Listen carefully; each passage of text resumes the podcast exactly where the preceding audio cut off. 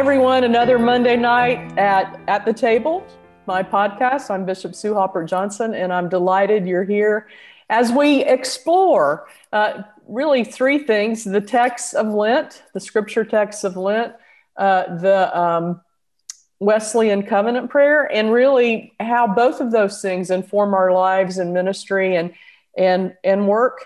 Uh, as we live out God's call on each of our lives, whether lay or clergy. And um, so I'm delighted this week. Uh, this is Michael Ellis. Michael is our ministry intern at our Center for Congregational Excellence, and she is a student at Candler. And Michael, kind of tell us about how you ended up here, and uh, you know what what your experience of life and uh, your sense of call are. Yeah, um, I am a cradle Methodist. I grew up in the Methodist Church in Ohio. Um, was set to do a whole engineering thing. God had other plans for me in undergrad, um, and seminary became an option. And I was like, oh, okay, I guess this is where we're going. Um, and so, part of the second year experience at Candler is we do a contextual education internship. Um, and I was lucky enough to get a placement at the Center for Congregational Excellence with Sam Halverson and the whole team. Um, and so I've just been figuring out um, a different sense of leadership than in the local congregations, um, but it's been amazing and so fun. Um, and so, yeah, oh, I, out of it. I, um, you and you'll point out this is your first sermon. I that's a yeah. like welcome to the uh, yeah. I, right? I had a similar first sermon experience. Yeah, terrifying. Uh, but what I appreciate and what I want people to listen for is just the attention to the text. And um, it brought to mind years ago uh, in Florida, they have clergy kids gatherings. They have retreats where families go with their kids, so all the clergy kids get to know each other. And we got a flyer in the mail, and my daughter Samantha was six or seven at the time. And um, she saw it and she said, Do we have to go to this? If I go to this, do I have to preach? And I was like, No, it's a retreat, honey. There's, you know, you don't have to preach. And then she got kind of indignant with me and she goes, Well, mommy, you know, I could preach. I have a Bible. and I was like, you know, babe, I'm just delighted to know that you realize that to preach well, you have to have a Bible. Because I hear so many sermons that are self help or, you know, out of the latest uh, pop culture. Um, you know, uh, as Rachel Held Evans and others say, um, you know, this was a lot of times what we hear preached is uh, therapeutic, moralistic deism, that it's just kind of this you know god's out there how do we feel good about ourselves? And what i appreciate about your sermon michael is it is textual and it is um, the questions and to me good preaching and the folks will hear this the questions are elicited by the text. To me that's what biblical preaching is. And i really appreciate a style that really takes the text line by line and plumbs what's going on. I think they'll see the depth of research that you know you've looked into exactly what's going on in this text. But then uh, that's the you know to me the exegesis which is reading out of the text and uh, the biblical study. Then the homiletics is the fancy word for how do you link the text to real life? How do you make it relevant? And i think you show us a good model for how you do biblical study and teaching and then and, and kudos to Candler for helping you learn that. But um, I think that that is the heart of good preaching. And I've always kind of been um, a real, I love uh, somebody who just plumbs a text and really takes me into it and and ask questions out of it. So I thank you for that, and um, kind of tell me what the process was like, what you enjoyed, and what you found really difficult in the whole sermon writing process. Um, well, I started writing it before I knew it was going to be like this whole thing of sitting down with you. and so I was like, okay. And then I found out and it kind of put pressure on it for me. And I was like, okay. I'm like, we're going to play with it. We're going to put it uh-huh. in the sermon and we're going to, um, we're just going to go with it. And, um, but the process was, I mean, through my study, I learned other like I learned um, the whole like I had never had a sermon that told me about the Greeks and the importance of the Greeks at the beginning of this passage. Yeah, we'll talk like, about that. I thought, yeah, really well like, done. Oh wait, yeah. no, like Makes I'm sense, doesn't it? Yeah. like I've never heard this, so people are gonna hear it now. Right. Um, but no, it was actually it was like it was a it was a good process, and um, I loved my friends loved that I asked them for feedback, and so I like making them feel special too. But right, right. Um, but no, it was it was definitely a, a long process, and um, I you know I'm a perfectionist, and so letting go of a little bit of that when recording was yeah. difficult. I was like, can't make it sound too scripted. Right. Um, but I love that you talk to your friends. I mean, to me, the best sermons are a group project. Uh, I think the best preaching I ever did, many times in churches, I would have right after the sermon, I'd invite anybody to stay who didn't have a regular Sunday school class. And it, it was a door for brand new people to the church or people who were visiting, and just to sit down and get their feedback. Uh, many times I would have a Wednesday night and we would talk about the text, and that opened my eyes for writing the text for Sunday. But then to have a group to give me feedback or what they heard or what they emphasized was to me often more fascinating than what I presented because it, you know, how they heard it, what it elicited in their minds. Um, to me, that's what makes a good preacher is to is to be in conversation and you know to to know where people are coming from and so uh, any of the preachers watching this and any of the laity speak into your preacher's sermons and let them know you're willing to uh, be part of that because it really is better when it's a group process and um, yeah I, I, remember here's one example when i was um, preaching an advent text and you know advent about waiting was a sermon about waiting. And I had a, a man in my church, he had no Christian background. He was rough as they come. He had just, he had been in jail several times and just was really searching. And he was part of a group I had. And, and he said, Uh, you know, Pastor Sue, is, is that waiting like a waiter in a restaurant? And I was like, I've never, I've never thought about that before. And then he said, I, and that really helped my sermon preparation because I thought, how many times have you been in a restaurant and had a bad waiter?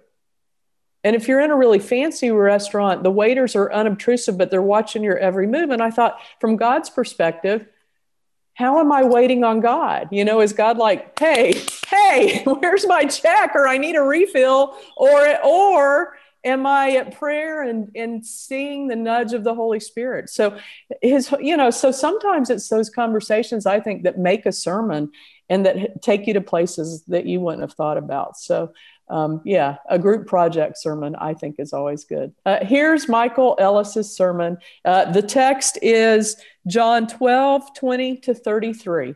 And um, so let's listen to it and we'll be back in a little bit and talk with her more about it.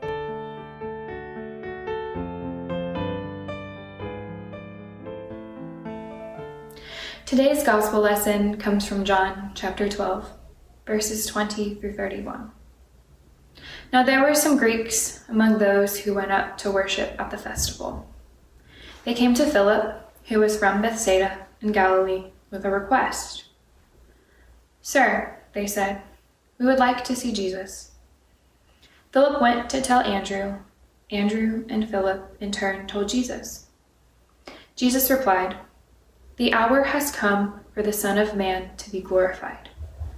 Very truly I tell you, unless a kernel of wheat falls to the ground and dies, it remains only a single seed. But if it dies, it produces many seeds. Anyone who loves their life will lose it, while anyone who hates their life in this world will keep it for eternal life. Whoever serves me must follow me and where I am, my servant also will be. My Father will honor the one who serves me. Now my soul is troubled, and what shall I say? Father, save me from this hour? No, it was for this very reason I came to this hour. Father, glorify your name. Then a voice came from heaven I have glorified it, and will glorify it again. The crowd that was there and heard it said it had thundered. Others said an angel had spoken to him. Jesus said, This voice was for your benefit, not mine. Now is the time for judgment on this world. Now the prince of this world will be driven out, and I, when I am lifted up from the earth, will draw all people to myself. He said this to show the kind of death he was going to die. This is the word of God for us, the people of God. Thanks be to God. Full disclosure, this is my first ever sermon to like actual people, other than the six friends I made listen to me practice and my bathroom mirror. So if y'all wouldn't mind praying with and for me. Oh God, may the words of my mouth and the meditations of all of our hearts be acceptable and pleasing to you, our rock and our redeemer. Amen. So there is a lot going on in this passage. And I'm going to try to get through a lot of it because it's really good stuff. So please bear with me. I find myself feeling for the disciples many times as they struggle to understand Jesus' teachings and what is going on, but I really feel for them here. I want you to think of a time when things were going really well for you. Maybe you got your dream job or car. Maybe you just got married and started a family. Or maybe even now, as we are seeing light at the end of the tunnel with more people getting vaccinated, the flowers are starting to bloom, the sun is shining. You got that moment? Hold on to that feeling. Up until this point in the gospel, things have been going pretty well for the disciples. They've witnessed people being healed and fed, and a person has been raised from the dead. Jews are being drawn to Jesus and his message, so much so, the religious leaders are starting to get a little or a lot of worried. And they just made a triumphal entry into Jerusalem. Sure, people were plotting to kill them, but that's how much they were shaking things up. At the Passover festival, some Greeks, which is just the term to indicate non Jews or Gentiles, so people just like us, but 2,000 years ago, they've come to worship at the festival. They show up and ask Philip if they can see Jesus. So Philip grabs his buddy Andrew to go tell Jesus what's going on. Now, scripture doesn't give us the thoughts and emotions of Philip and Andrew, but I'm going to take a wild guess and say they were probably in a good mood. The fact that there were Gentiles who knew enough about Jesus and believed his message enough to come and worship a Jewish God at a Jewish festival and they're asking to see Jesus, news of him was getting around and it was making its mark. So imagine their surprise when, at the news of Gentiles showing up to the party, Jesus starts talking about his death. What? The response Jesus gives the disciples just doesn't seem to match the occasion or the mood. Like I said, things were going well. In order to understand this, we need to look back at John 4 for a moment. In the account of the woman at the well, Jesus tells a Samaritan woman, who is also a Gentile, that an hour is coming when even she will worship the Father. So, when here in chapter 12, Jesus says the hour has come, it's because these Gentiles were there worshiping the Father. Their visit kind of served as a sign that Jesus' hour had come. His earthly mission had come to fruition, so the next step is the cross. The next section of passage starts with the phrase, very truly. Now, some translations read truly, truly, but the important thing is that in the Gospel of John, anytime this phrase or statement is used, it's when Jesus is trying to get people's attention. He has something important he is about to say. Now, yeah, sure, everything Jesus says is important, but very truly could probably also be translated as pay attention. So he continues, Very truly I tell you, unless a kernel of wheat falls to the ground and dies, it remains only a single seed. But if it dies, it produces many seeds. Now, I don't know for sure this is happening, but I read this as Jesus' way of easing into the so now I have to die conversation. Like, y'all know how a seed has to die to produce many fruit? Yeah, so I have to die now to save the world. Now, we know this is a good thing. We have the luxury of knowing how this story ends. We are on this side of it.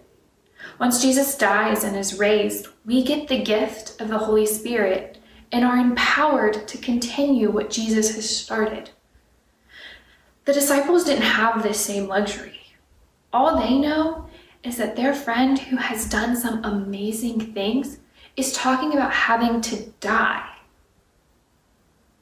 He continues Anyone who loves their life will lose it, and whoever hates their life in this world will keep it for eternal life. Pause. Did Jesus just tell us we had to hate our lives? He sets up two dichotomies love versus hate, and keep versus lose. And I understand it, but they're with the opposite of what we would expect. I don't know about you, but if I love something, I want to keep it. And if I hate it, I don't mind losing it. Now, maybe I should be used to Jesus flipping things and doing and saying things that don't make sense to me. But even still, I am left scratching my head. I think what Jesus is getting at is a similar sentiment that is echoed in the other Gospels. You know the one I'm talking about. If you want to save your life, you'll lose it, but if you lose it for Jesus' sake, you'll find it. It's found in all three of the other Gospels. Now, the statement in John is a little different, but they're all getting at the same thing. He's talking about our eternal lives, not our earthly ones. Salvation comes through faith in Jesus, not faith in this world. If we love our eternal lives, we have to lose or deny our earthly ones hating our lives in this world. In a few moments, he's going to talk about judgment on the world and the world systems and the prince of the world being driven out. I'm not sure about you, but I don't want my wagon hitched to something that is going to be driven out. Now, none of this means walk around this world hating everything and not enjoying your life. What it means is hitch your wagon to the thing that isn't leaving Jesus. Jesus continues with another command Whoever serves me must follow me. When we claim to serve Jesus and claim Jesus is Lord, that means following him even when it's hard. He's saying follow him as he is headed to the cross. But the command is followed by two promises. The first is that Jesus will always be with us. He's told us there's a loss and no loss is easy, but He is there with us through it all. The second is that God will honor those who serve Jesus. We get something out of this too. It's not all for naught. The one who created us will honor us, like making a parent proud. This next verse is one of my favorites of the passage.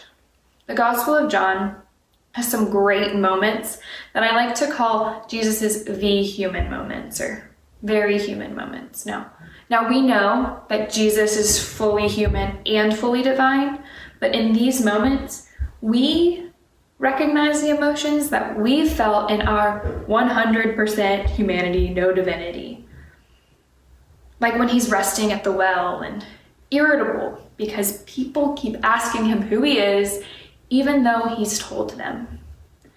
And like when he experiences grief after the loss of his friend. This next moment is another one of these the human Jesus moments. He says, Now my soul is troubled, and what shall I say? Father, save me from this hour? No, it was for this very reason I came to this hour. You can hear the stress of this statement, and we can all understand it. Now, personally, I have never been sent to do anything close to the sacrifice Jesus knows he is about to make.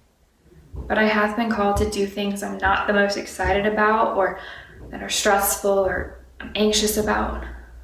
When I started undergrad, I was on track for an engineering degree and a nice paycheck.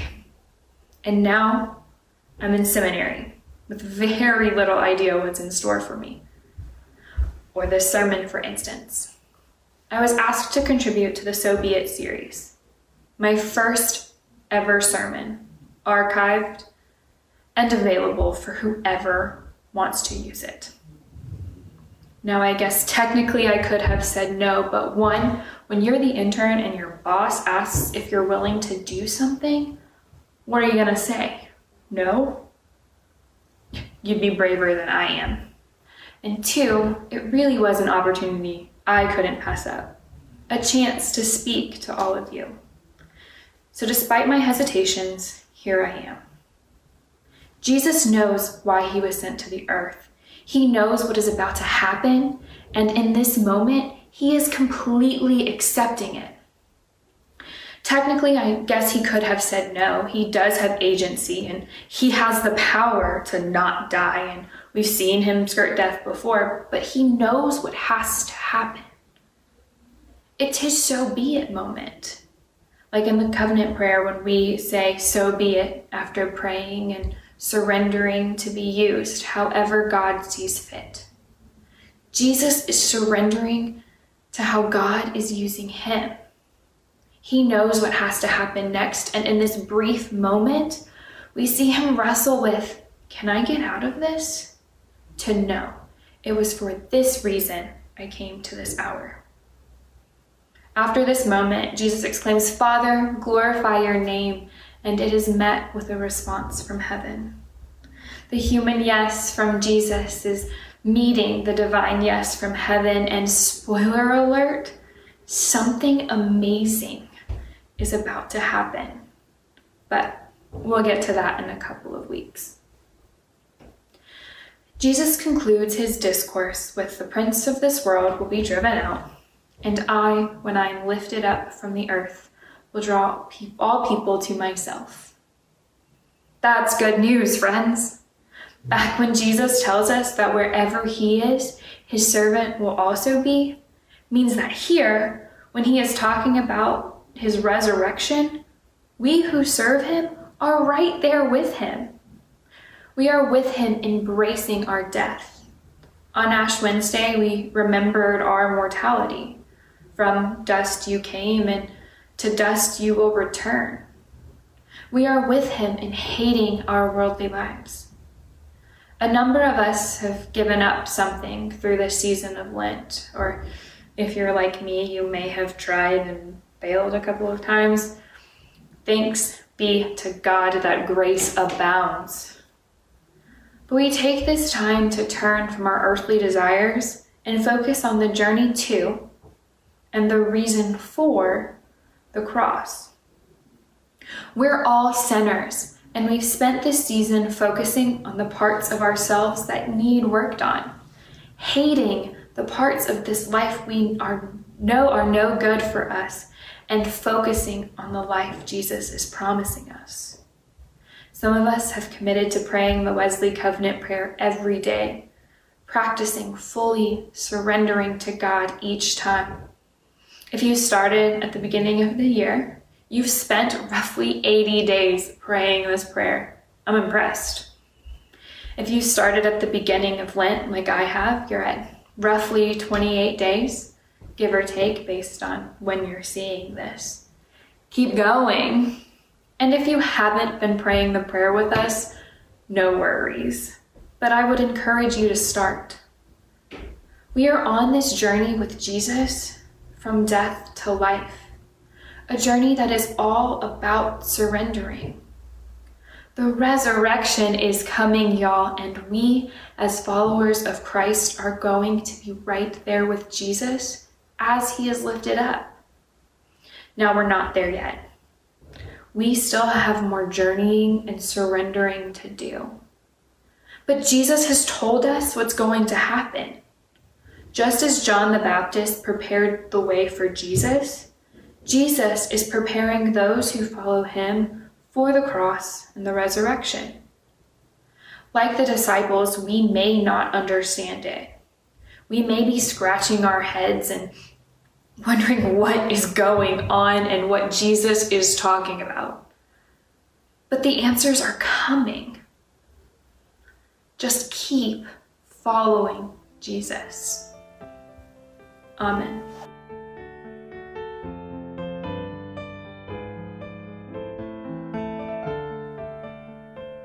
Okay. um, Michael, I talked to us. Uh, I mean, I, I really, you got me, you had me when you, you were talking about, you know, there's nothing in scripture, I think, that's a mistake, right? That, that these, these writers are way too intentional. So I've always wondered, well, well, why, why are there Greeks there? What's that about? So talk to us about that. And I think you brought it out well in the sermon. Yeah. Um, so, especially in the Gospel of John, right, there's this whole idea that Jesus's mission is to expand the circle, right? It's not just the Jews anymore, mm-hmm. it's the Jews and the Gentiles. And so, um, the Gentiles that Jesus has come into contact with, like the healings and all of that, right. they know about Jesus. But now these pretty much random Gentiles are showing up to the festival that is normally a Jewish festival mm. and they are worshiping a God that is not like is not their own. And right. so the fact that Jesus's message has made it so far that these random Gentiles mm-hmm, are mm-hmm. showing up and searching for Jesus means that what he has come to do in his earthly mission, right, right, like has right it he's done it. So right. now it's time for the next thing. Yeah, and it really brings to mind, you know, I love how Jesus says, I'm giving you the gift of the Holy Spirit. And then he adds, uh, because of that, you will do more in my name than I can do alone. So I think that that makes perfect sense that Jesus realizes that now I, I need thousands of people equipped to do this. And the, you know, and I love the theologians that talk at great length about how uh, the biggest reason Jesus lived and died was to give us, and he says this himself, is to give us the gift of the Holy Spirit right. so that all of these people will be equipped. Uh, and then as you get into Acts and as you, you know, they are equipped by the Holy Spirit. They know what to say, they are told where to go. Um, and so, I, but, but I hadn't made that mark in this passage that, okay, yeah, it's time to expand this. And Jesus realizes that um, the you know the the die is cast right? That that now i've got to go do this. And um, the time had come. The early the earthly mission is done. I've got to go out. And um, and really um, open another chapter in this whole story that we see continued throughout the new testament. Um, so uh, talk to us about the seed dying imagery. You know i bet i've read that gosh hundreds of times. It's at the graveside. That is always the text that as as you're at a graveside and you're um, committing people back to god that is always always the text. So uh, and it's and it's a really powerful text so talk to us about it um, yeah, when I first looked at the lectionary passage for um, the Sunday that I was asked to do this, I was like, great, this is the one I have to do for my first sermon. Right, right. um, and as I was reading it, I was like, you know what? Jesus has a way of like saying things. And I'm like, I've always read this as easing into the conversation of like, I'm gonna, so the disciples who have been following him, he's like, I'm gonna die. Like, this is what has to happen. Mm-hmm. And kind of explaining that in order for the Holy Spirit to come, like, in order for mm-hmm. this to move forward and to expand the way we need it to, this one seed has to die to right. produce many fruit. Mm-hmm. And of course, if I was a disciple, I'd be like, "What are you talking about? yeah, really. and that's usually that's usually how they responded. But but I do, and you know, but it, for the gift of the Holy Spirit, but also the power of a compelling death, right? Yeah. Um, and, and, resurrection really adds to the power. There's also that too. but even just the death. I mean, you think of all the Christian martyrs, and the Romans really messed up when they started martyring Christians because that caused the movement.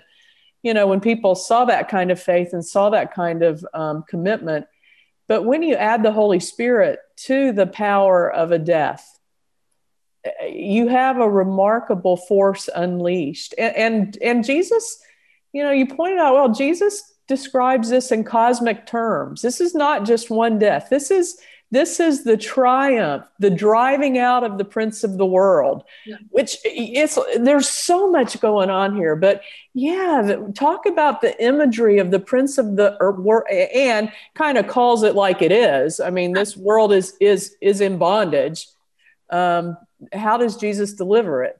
Yeah, he's just very much like he's blunt about it. And like that's what i love about this passage too is jesus is like y'all these the world systems and like the prince of this world like they're gonna be gone. Like they are we are getting rid of that. Like mm-hmm. it's it's gone. So why the power's unleashed right. the power is unleashed. So why in the world would you like hold on to something mm-hmm. that's going away? Like right. do y'all not see that like i mean right. it's just all of these things that like we sh- we like need to die off and need, we need to let go of in order to like be a part of this story. Mm-hmm. like because if we're if we're attached to this worldly stuff that's being driven out like where does that leave us right and, and the huge trade-off in every single human life. Right. Who are you going to serve? Yeah. And, and and and that feeds right into the covenant prayer yeah. I, I am i am you know i am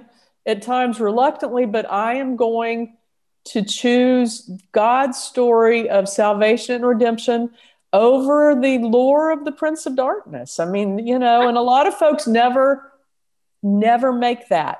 And I think that's what John Wesley was appalled about. But a lot of folks never make that because added to this, and then Jesus goes into this, is how hard that is.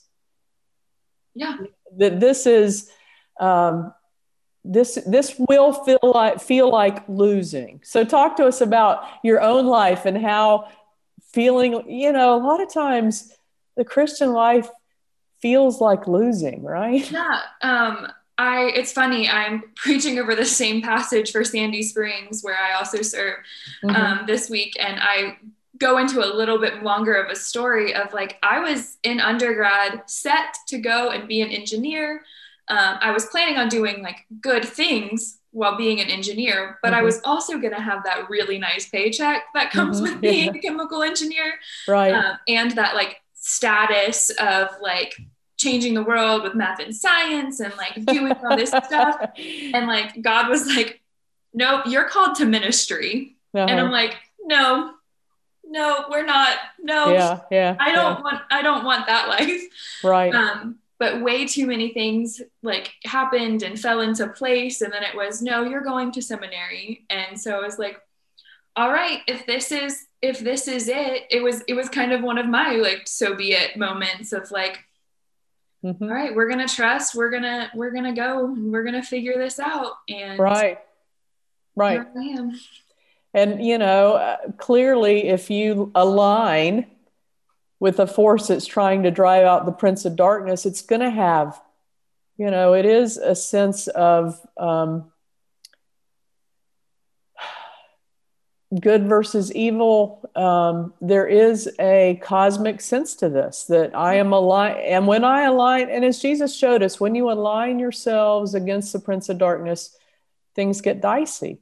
Yeah. And and we I think we all experience that in different ways. Uh, I had I was thinking I had a one of my dearest friends called me this week and so much is going health you know she has a critically ill sister she has her her daughter just you know has to have foot surgery or grandson broke his leg yeah they're just you know it's like all of this stuff keeps coming and and she texted me and she said um, I, I, i'm sure god's got something for me to learn from this. And then I kind of tongue in cheek wrote back and said, Yeah, I'm sure he'll reveal it in the next hour because we never, you know. But then, then, the, know, then, the then I texted back and said, You know, maybe Jesus is sitting next to you as confounded as you are.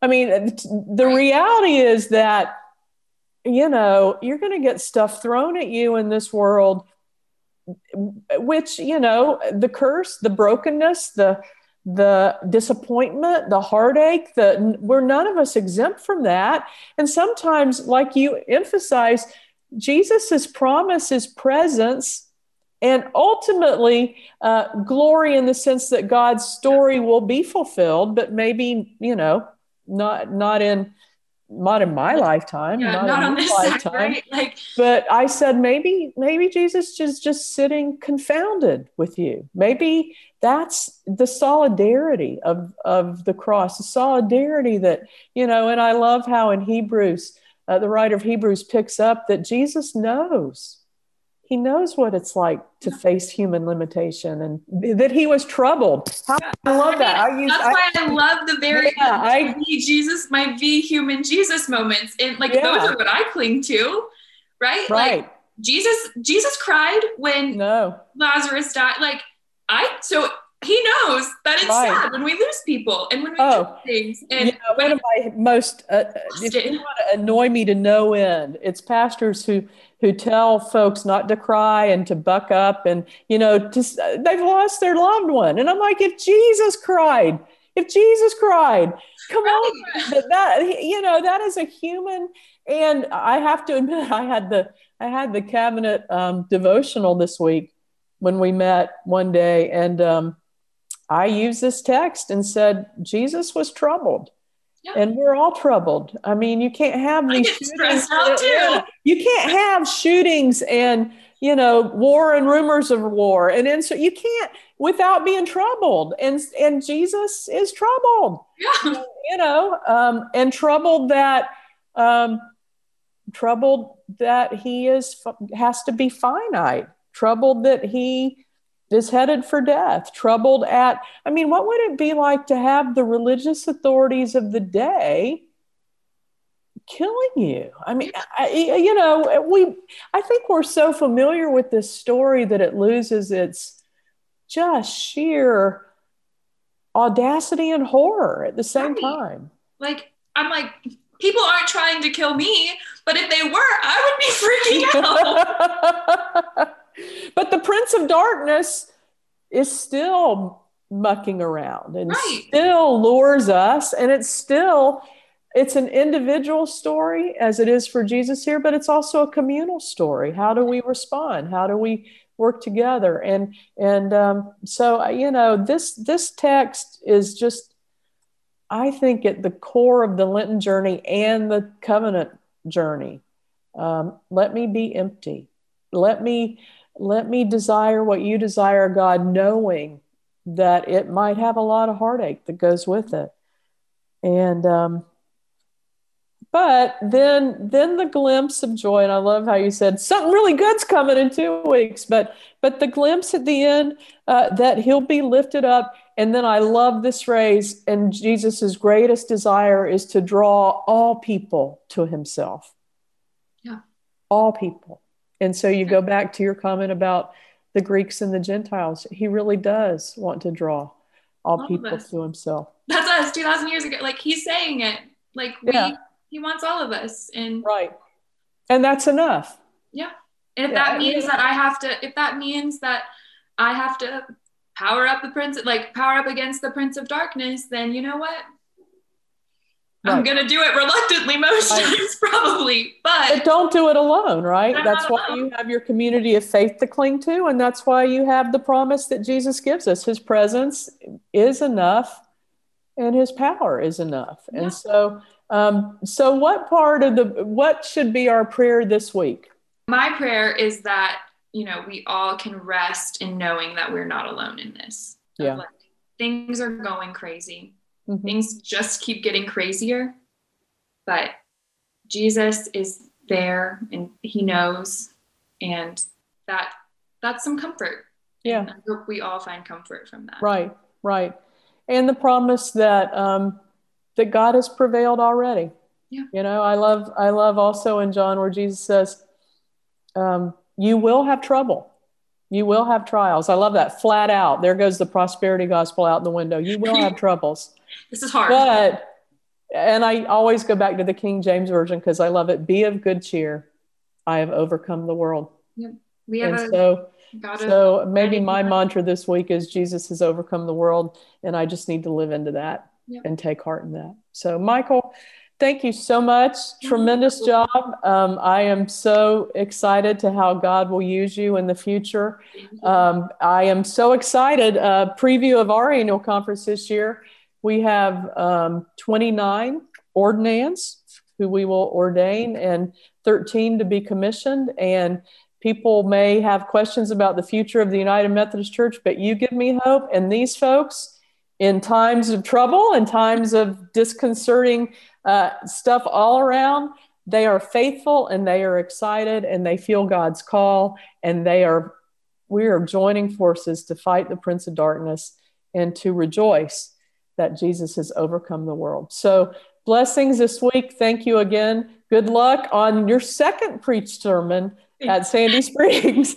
And um, look forward to just seeing your future and uh, so proud of you. And thanks again for being willing to do this and for willing your willingness to like offer this to God and um, even at your own personal uh, consternation.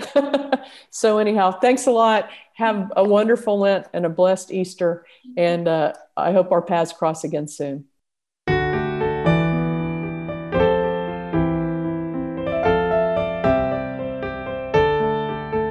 At the Table is produced by Sybil Davison and edited by Kim Drobes. Music is by Chuck Bell. Thank you, and I look forward to the next time we are together.